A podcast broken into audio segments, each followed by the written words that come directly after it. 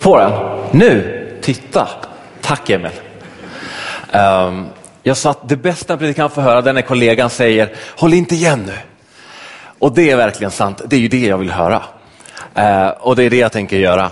Hur många här kan säga idag att du sitter på samma plats där du har suttit de senaste åren? Kom igen nu, lite ärliga händer. Här, det är inget fel, jag vill inte peka ut någon, men jag ser ett par händer. Ni andra, uh, men ni sitter typ i det området där ni alltid brukar sitta. Hur, kan jag få några fler händer då? Ja, då är det några till händer som åker upp. Okej. Okay. På något sätt så blir det bekväma för oss att gå dit vi alltid har varit. Att vara där vi alltid är. Och idag så talar vi om nära Gud. Och du kan ha två inställningar. Antingen så känner du, wow, idag blir det nära Gud. Då kommer jag äntligen få den där nyckeln jag längtar efter. Jag kommer känna det här bara, det, uff, när jag lämnar den här platsen så kommer jag flyga. Eller så känner du, ja, nära Gud, ja, lycka med det, till med det då. Gud känns så långt borta, ungefär som att jag skulle säga att det finns faktiskt en prick längst upp i det hörnet där. Så om man tittar riktigt noga så ser man att det är en fläck. Så långt borta känns Gud för dig. Och Du kan ha gått igenom en mängd olika saker den här veckan. Jag har i alla fall gjort det. Man har stressat hit och dit och, och det har varit liksom lite kaotiskt emell, liksom emellan. Man undrar liksom, Gud, vart är du någonstans? Är du nära? Han känns så långt borta och det känns så mycket hela tiden. Och ibland så får man bara tänka efter lite grann. Men allting är inte som det känns. Jag har ju fått uppleva Gud mer än en gång. Tänk om Gud, tänk Gud om jag kunde få uppleva dig nu. Och det inträffade. Och jag insåg att i mig själv så kändes Gud så långt borta som den pricken kändes. Men när jag öppnade, när jag öppnade mitt hjärta och sa Gud kom mig nära, jag vill uppleva dig på riktigt. Där jag gick på gatan, det är inte där jag brukade gå. Det är ingenting jag brukade göra utan på den gatan, jag vet inte ens om jag någonsin har gått på den gatan här i den här stan tidigare. Där jag gick så sa jag just det, Gud kom till mig här och nu. Skulle jag få be dig, är det okej okay att jag ber om en tjänst den här morgonen? Är det okej? Okay? Skulle du ha möjlighet om du orkar och kan att ställa dig upp? Har du möjlighet till det? Är det okej? Okay? Kan du, om det är fysiskt möjligt, om det inte är ett hinder, om det är ett hinder, gör det inte. Men kan du byta plats med din granne? Jag vet att jag är nu, men jag ska ändå sluta. Va? Så.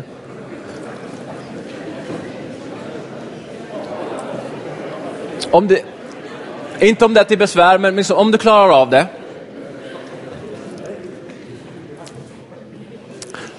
Det var även någon som bytte plats helt och hållet till en plats man aldrig suttit innan. Jag beundrar er, det var stort. Till och med blev någon plats här i andra bänken, det var helt tomt innan. De första bänken är härligt. Vet ni vad, tänk om Gud, trots de saker och de tankar och den inställning de, du kommer hit idag. Tänk om Gud vill möta dig där du är just nu, där du inte tänkte att du skulle sitta, inte tänkte att du skulle vara. Tänk om Gud vill kalibrera om ditt hjärta för att tala till dig idag.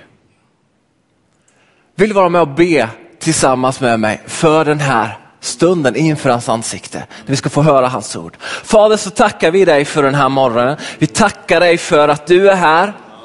Och om du känns långt borta så vill du just nu komma oss nära. För du är inte längre bort än att vi bara kan sträcka oss efter dig. Det är inte alltid som det känns. Utan idag kan vi bara få, utifrån vår nya position, vår nya plats, i Kristus säga Gud, här är vi.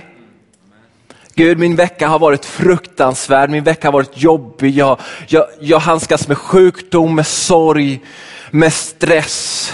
Jag vet inte hur jag ska hinna med livet, men just nu Gud, så kommer du och möter mig där jag är. Gud, vi ber att du ska komma och tala profetiskt till oss idag. Vi ber att du ska komma och bota sjukdomar. Och vi ber att det här ska ske här och nu, just nu, inte imorgon, inte nästa vecka, utan här och nu. Det ber vi om i Jesu namn. Och alla sa Amen. Varsågod och sitt. Tack för ditt gensvar. Vad är ditt liv kalibrerat efter? Och Det här med kalibrering var någonting som jag eh, fastnade för här i veckan och jag använde min vän Google Ehm, och eh, fick fram följande sak. Vad är kalibrering? Kalibrering, det står så här. Ett mätinstrument måste vara tillförlitlig och bör därför kalibreras. I tekniska sammanhang grundas beslut ofta på mätresultat. Då måste mätinstrumenten vara tillförlitliga. Vid kalibrering av ett mätinstrument får man svart på vitt om hur rätt instrumentet faktiskt visar. Om beslut fattas på felaktiga grunder kan det leda till felaktiga konstruktioner och resultat. För att få tillförlitliga mätinstrument ska man regelbundet kalibrera dem hos ett kalibreringslaboratorium. Kalibreringslaboratoriet jämför mätinstrument med ett korrekt mått, det vill säga en spårbar normal. Ni vet i en kemisk fabrik kan faktiskt atmosfären bli explosiv. Bara avsaknad av syre i en fabrik kan ju påverka de som arbetar där, eller hur? Och exponering för giftiga gaser kan också, vara en liten del, bara någon minsta lilla gasexponering kan göra så att man på sikt får skador. Och De här atmosfäriska förhållandena som ibland leder då till olyckor som vi ibland hört talas om. Eh, det är för de allra flesta gångerna, eller för de allra flesta tillfällena, helt osynligt för det mänskliga ögat. Näsan, ja, hörseln ska vi inte tala om va? Men ögon och näsa, man kan inte känna eller se detta. Och därför är det helt livsviktigt att det finns en gasdetektor vid en kemisk fabrik. Och en gasdetektor, för att det ska fungera optimalt, behöver kalibreras varje dag. Och om den inte gör det, om den inte är exakt kalibrerad, då kan minsta avvikelse innebära skillnad mellan liv och död. En sån här gasdetektor den kalibreras bäst i frisk luft. Om den kalibreras i dålig lukt får den en sämre detektionsförmåga. Omgivningen påverkar då starkast denna detektor. Och Jag skulle vilja påstå idag att vårt hjärta är vår detektor. Den lever av sin omgivning och jag tror att varje dag behöver vårt hjärta kalibreras i en ren miljö. Jag kallar den här rena miljön för Guds ord och Guds närvaro. Vi går in i ordet och blir återställda. Så när vi går ut i världen inte nöjer oss med vad vår omgivning säger att vi ska vara eller borde bete oss, vad vi kan eller inte kan göra, utan Guds ord blir den som blir riktgivande för våran vardag. Dick Brogden, en nutida missionär, säger följande. Människor vill ha anledningar. Gud, han ger sin närvaro. Guds stora ting anses konstiga och svåra. Inte för att de är komplexa, men eftersom de är så enkla. Gud är god, men hur är det med ondskan? Gud är god, men vad händer med de som aldrig har hört talas om Gud? Gud är god, varför får oskyldiga människor lida? Gud är god, men varför har vi sjukdom, orättvisa och katastrof? Våra frågor är oändliga och det snällaste sättet Gud svarar på dem är helt enkelt att överväldiga oss med sin närvaro.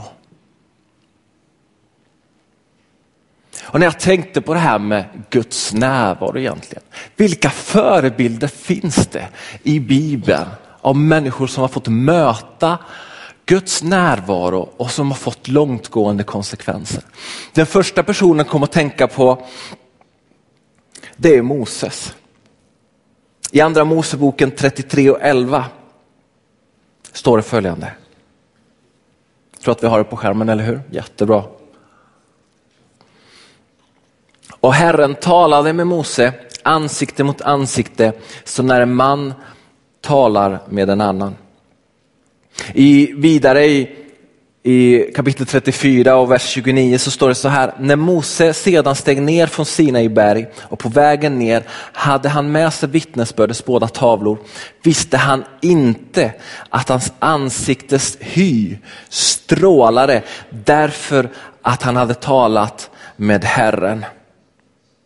Vidare i den texten så står det om, om hur Mose var tvungen att täcka för sitt ansikte för att Herren strålade genom honom. För att det var så starkt. I Apostlagärningarna 5 och 15 möter vi Petrus. Man bar till och med ut de sjuka på gatorna och lade dem på bäddar och bårar för att åtminstone Petrus skugga skulle falla på någon av dem när han gick förbi. Johannes 15 och 5 säger, jag är vinstocken, ni är grenarna. Om någon förblir i mig och jag i honom så bär han rik frukt. Vidare i vers 15 så står det, jag kallar er inte längre för tjänare, för tjänaren vet inte vad hans herre gör. Jag kallar er för vänner, för jag har låtit er veta allt som jag har hört om min far. Ni har inte utvalt mig, utan jag har utvalt er och bestämt er att ni ska gå ut och bära frukt och er frukt ska bestå. Då ska Fadern ge er vad ni än ber om honom i mitt namn. Mose spenderade mycket tid med Gud. Hans ansikte lyste så mycket att han var tvungen att täcka för det. Allt folket såg det här. En del blev till och med lite rädda. Va? Åh, vad har skett med honom? Petrus är så fylld av den heliga andes kraft att bara hans skugga faller på någon så blir de botade. Han var så full av Jesu kraft att bara hans närvaro gjorde att det förde med sig helande. I Matteus 28 är vi givna uppdraget att göra alla människor till lärjungar. Och Jesus själv ger oss redskapet till att förverkliga detta. Om vi spenderar mycket av vår tid med Jesus kommer vi att bära frukt, Johannes 15. Och hur är det då med våra liv, vår inre detektor, vår själ, vad är den kalibrerad efter? Om vi säger att vi vill leva nära Gud, men vår enda inmatning under veckan är 30 minuter en söndag förmiddag. Om du jämför det med att du skulle äta lunch en gång i veckan, 30 minuter. Hur skulle din fysiska kropp må? När din skugga faller på någon blir de botade. När människor ser ditt ansikte lyser det. Vi säger att vi vill leva nära Gud, men gör vi det? Gör jag det? Vi säger att vi vill vinna människor för Jesus, men vem vinner jag? Vem lärjungatränar jag? Jag säger att jag vill leva nära Gud, men jag ska ju jobba, jag ska hämta barnen på förskolan, jag ska handla, jag ska diska, jag ska städa, jag ska städa kyrkan, jag ska förbereda saker, jag ska tvätta bilen, jag ska tvätta båten, jag ska tvätta huset, jag ska fixa fritidshuset, jag ska renovera, jag ska hjälpa barnen. Och så ska jag vara trevlig mot min fru också. Mycket är vi måste, men måste vi? Vad har då starkast påverkan på mitt liv? Var spenderar jag mest tid av dagen? på jobbet kanske många av oss skulle säga. Definierar jobbet vem jag är? Definierar jobbet inriktningen på mina beslut? Mina livsval? Avgör alla försäkringar hur trygg jag är? Eller är det Guds ord som avgör hur, vem jag är och hur trygg jag är? Ibland är så vi upp på, på ett sätt så upptagna med att försöka vara någon istället för att vara med honom. Vad är det som fått och får människor att göra det som vi tycker är beundransvärt eller rent av omöjligt eller modigt? Jag tror att för en del människor som gör saker som är annorlunda, som för oss skulle kännas helt otänkbart. De ser det inte ens som modigt. För de har ingen rädsla. För där ingen rädsla finns krävs inget mod. När den enda fruktan i deras liv är gudsfruktan finns ingen människofruktan. När det viktigaste är Guds närvaro blir allt annat nummer två. För ett århundrade sedan åkte ett gäng modiga människor ut som envägsmissionärer. Istället för resväskor så packade de kistor, alltså med sina tillhörigheter. De köpte enkelbiljetter till missionsfältet. De visste att det var en one way ticket. Det var en envägsresa. De visste att de aldrig skulle komma tillbaka. A.W. Milne var en av dem. Han åkte till de nya hybriderna, idag kallas det för Vanuatu. Utanför Australiens kust och det visste, han visste att huvudägarna som fanns för den här ön, de hade tagit livet av varenda missionär innan honom. Men ändå var det någonting som drev honom att gå dit. Han levde i 35 år med det här stamfolket. När han dog tog stammen och begravde honom i mitten av byn och skrev följande saker på hans gravsten. När han kom var det inget ljus, när han lämnade fanns inget mörket, mörker. Guds kallelse för oss är inte som en försäkring eller för att vi ska känna oss eller hålla oss säkra. Jesus dog inte för att hålla oss säkra, han dog för att göra oss farliga. Att ge sitt liv fullständigt till Jesus är inte radikalt, det är fullständigt normalt. Ändå vill vi väldigt gärna sitta där vi alltid har suttit.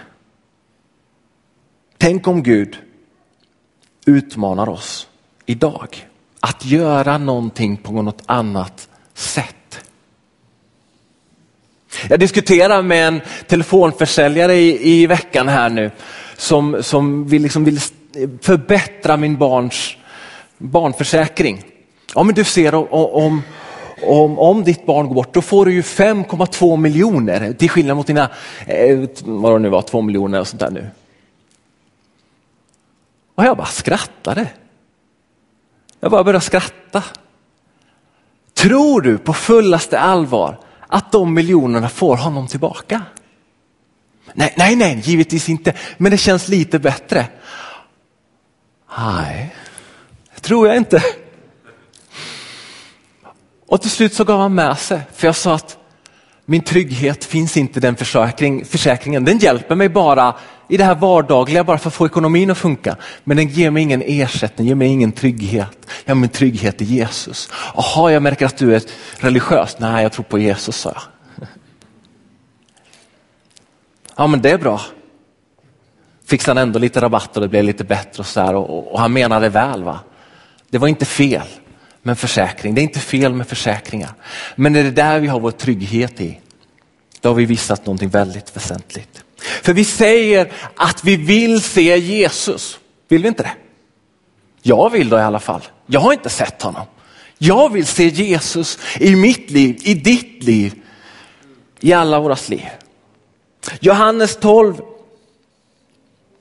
så kommer det några som vill se Jesus.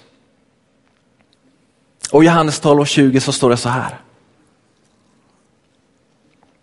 Bland dem som hade kommit upp för att tillbe vid högtiden fanns några greker.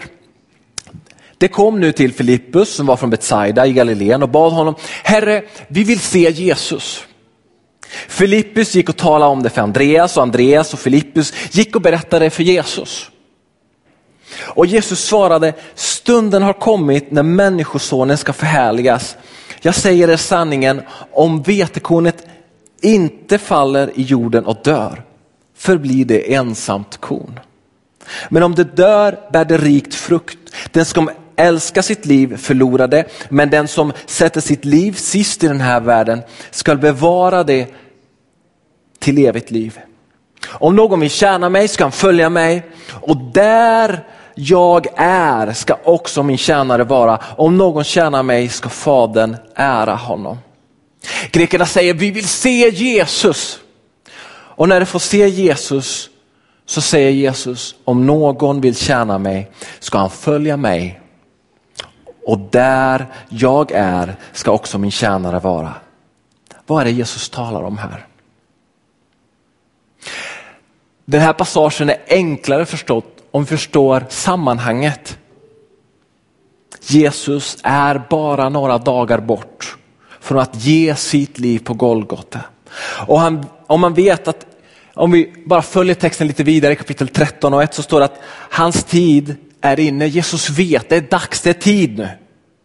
Och Jesus säger till grekerna, och han säger det till dig, och han säger det till mig, vill du se mig, vill du tjäna mig, du är välkommen. Men du borde veta att jag är på väg till korset och den som vill följa mig behöver också gå dit. Och någon vill tjäna Jesus måste denne sluta korsfäst. Om vi ska komma nära Gud, om vi ska nå människor i vår omgivning och i vår globala värld. Det är ju missionssöndag idag. Om människor ska komma till tro på honom måste någon i detta rum leva som om den vore död. Jesus vill inte ha oss döda. Det handlar inte om martyrskap.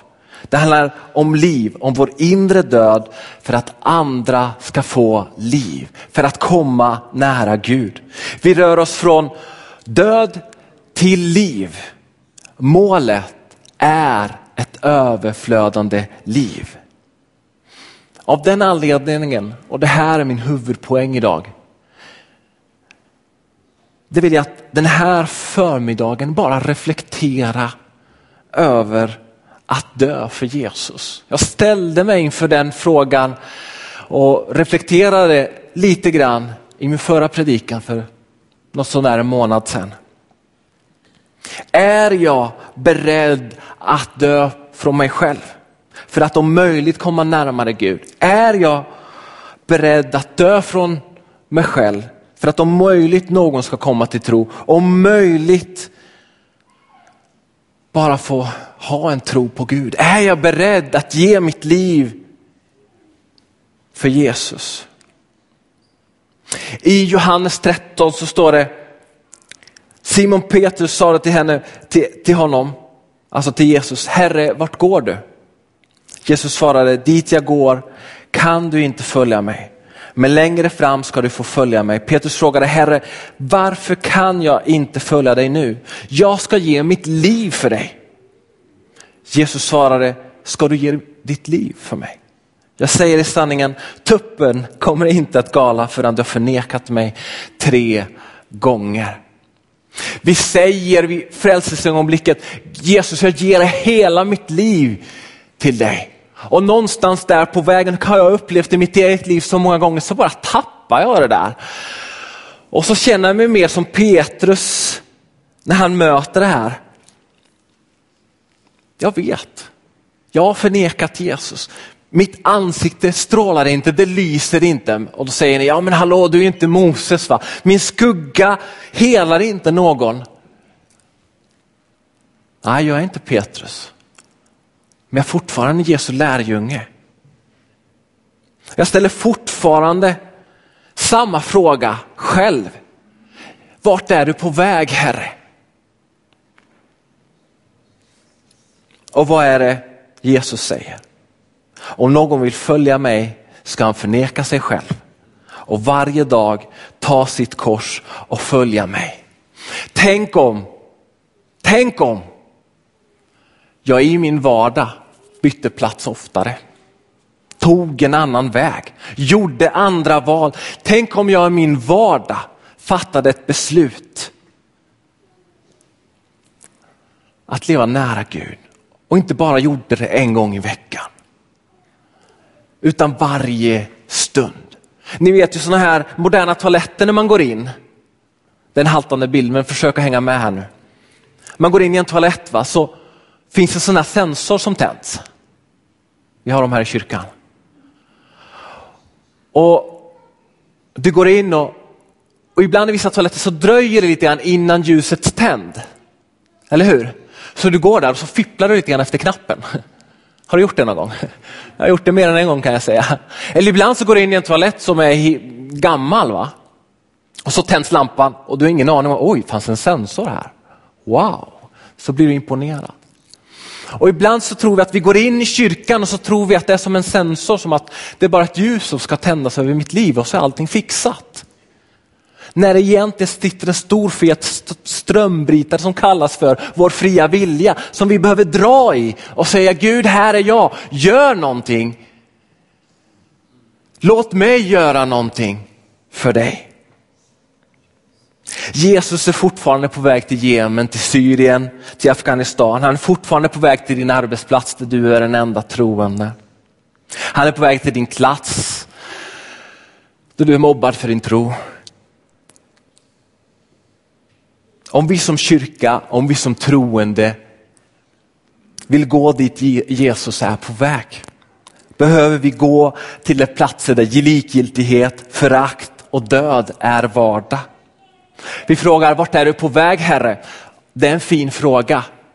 Men är jag beredd att gå dit Jesus vill att jag ska gå? Är vi som kyrka beredda att gå? Vi ska tala om framtiden idag på eftermiddagen. Är vi som kyrka beredda att gå dit Gud kallar oss till? Tänk om Gud har en ny kallelse för oss. Som församling, som kyrka, som vi inte vi är beredda på. Är jag beredd att dö bort från mig själv? för att om möjligt kunna rädda någon. Är jag det? Och jag skulle önska det. Men om vi idag i mellanmjölks-Sverige, lagom Sverige, mer än någonsin tror jag att vi behöver inse att någonting radikalt behöver ske i våra liv. Jag inser att jag i mitt liv, någonting radikalt måste ske för att jag ska få vara med om det. Moses var med om det, Petrus var med om det, Jesus talar om. Det här livet som är på riktigt. När jag går förbi en människa så ska de kunna märka, oh, det är någonting med dig. Vad är det med dig? Jag måste ta tag i det som du har. När demoner närmar sig Jesus så börjar de att skrika, vad vill du med oss? Skriker människor efter dig på gatan, vad vill du med mig? De skriker inte efter mig i alla fall. Jag ser fram emot den dagen då det sker. Jag hoppas. Ja, jag kan hoppas hur länge som helst, men om jag inte lever nära Gud kommer jag aldrig få ske. Se det ske. Att ge sitt liv till Gud är inte en gång i veckan beslut, brukar jag säga på fredagar till våra ungdomar. Det är varje dags beslut. Att besluta sig att inte bara ha rätt attityd, rätt inställning eller de rätta kläderna när jag går till kyrkan eller när jag går till jobbet. Eller svara de rätta svaren som alla förväntar sig att jag ska svara. Är det bra med dig idag? Ja men det är bra. Varför inte svara, nej idag är det inte så bra. Vill du lägga händerna på mig och be för mig? Och kunna göra det vid en gatkorsning, på arbetsplatsen, över telefon, när vi möts. Vi frågar vart är du på väg? Herre, Jesus är på väg dit ingen annan vill gå. Vill vi som kyrka gå dit ingen annan vill gå? Vill vi gå när alla flyr staden? Vill vi stanna kvar när alla lämnar? Elisabeth Elliot skriver om sin mördade man som, som dödades på missionsfältet på följande sätt. Min man och de andra som var med honom blev hyllade som martyrer. Jag håller inte med, inte skulle det hålla med. Är skillnaden att leva för Kristus och dö för Kristus så stor? Borde det inte vara att leva för Kristus är att dö, så som aposteln Paulus skriver. Det är att förlora allt för att vinna Kristus. Det är när vi lägger ner våra liv som vi hittar dem. Det är när vi lägger ner våra liv som vi hittar dem. Någonstans där så grep detta, denna mening, denna enkla mening grep mig idag. En man som heter Adoniram Judson reser till Burma 1813 med sin familj. Han arbetade i sex år där innan han såg någon komma till tro.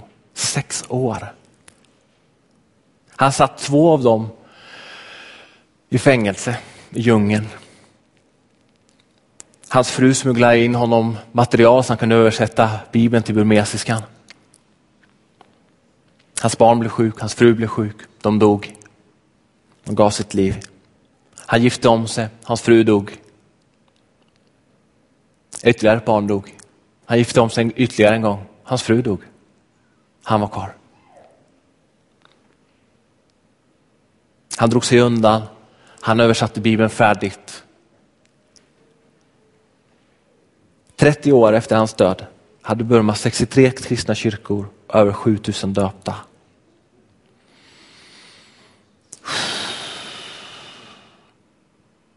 Vad får det kosta?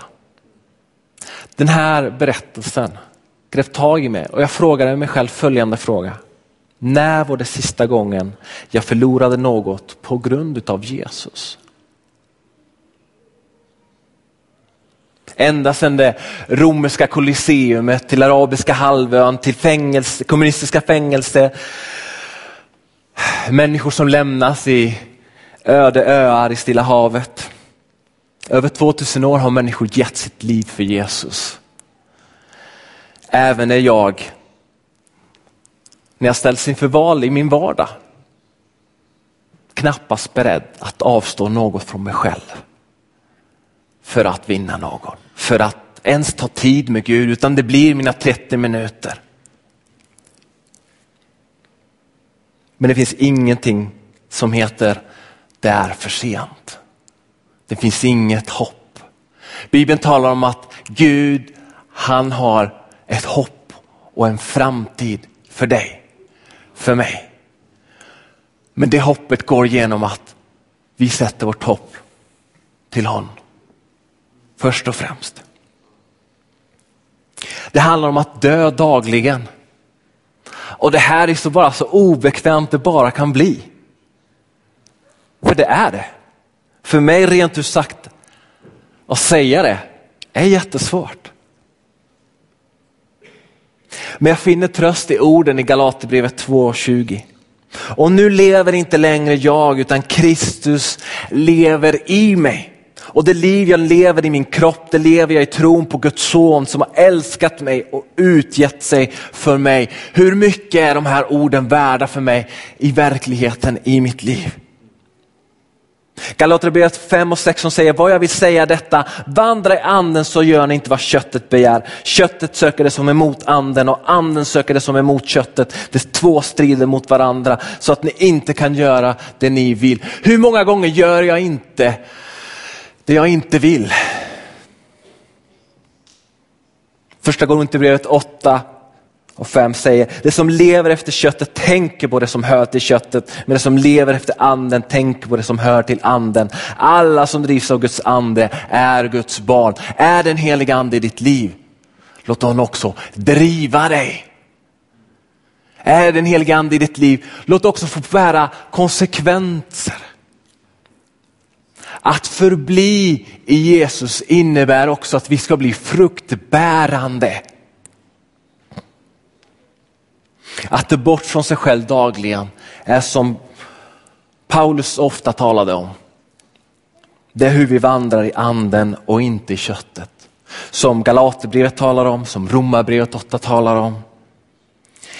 Hela frågan om att det bort från jaget är nyckeln till att leva ett segerrikt liv med Jesus. Då fastnar man inte i det här att man ska lära känna sig själv eller nycklar till framgång eller tio sätt att bli bästa föräldern. Eller hur får du en lycklig pension?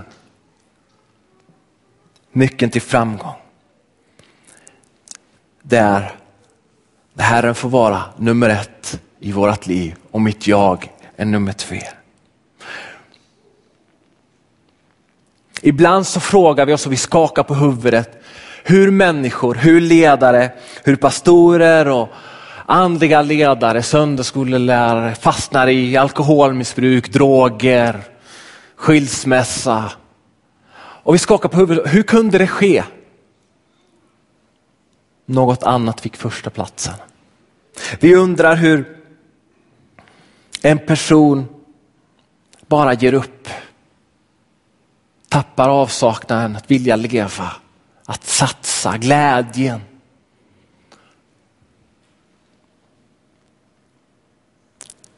Jag tror att det allra viktigaste det är att när vi lever med Jesus varje dag i en nära innerlig gemenskap med oss, i hans närvaro, ger han oss vad som är viktigt.